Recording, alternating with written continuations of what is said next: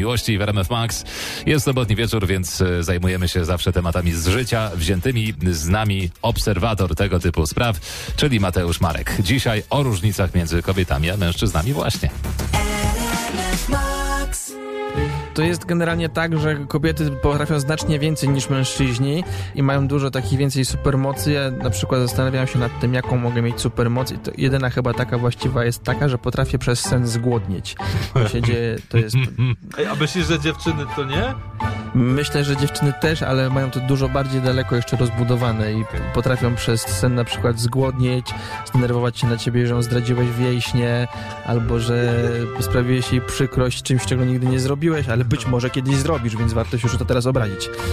Więc zasadniczo facet ma tak, że wydaje mu się, że wszystko, co on potrafi robić i co robi, czym się zajmuje, jest bardzo ważne i dąży do tego, że zbawi tym świat. Natomiast kobieta potrafi jedną rzecz, kobieta świetnie potrafi kochać.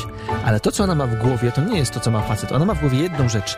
Jak doprowadzić do tego, żeby ten facet przestał się spotykać ze swoimi kolegami. To jest główna myśl, którą za, która zaprzątuje miliony kobiecych głów każdego dnia. Na nieszczęście pojawił się wynalazek, który służy po prostu do nadmiernej kontroli. I jak dobrze się spodziewacie, jest to to telefon. I telefon służy do tego, że w każdej chwili dziewczyna może do ciebie zadzwonić i spytać się, gdzie jesteś? Gdzie jesteś? Jak cię nie było, a miałeś być, a cię nie ma. I ty teraz się musisz wytłumaczyć tej dziewczynie, dlaczego cię nie ma i dlaczego cię jeszcze przez chwilę nie będzie i dlaczego mówisz, że wychodzisz na dwie godziny, a chcesz wrócić po trzech dniach.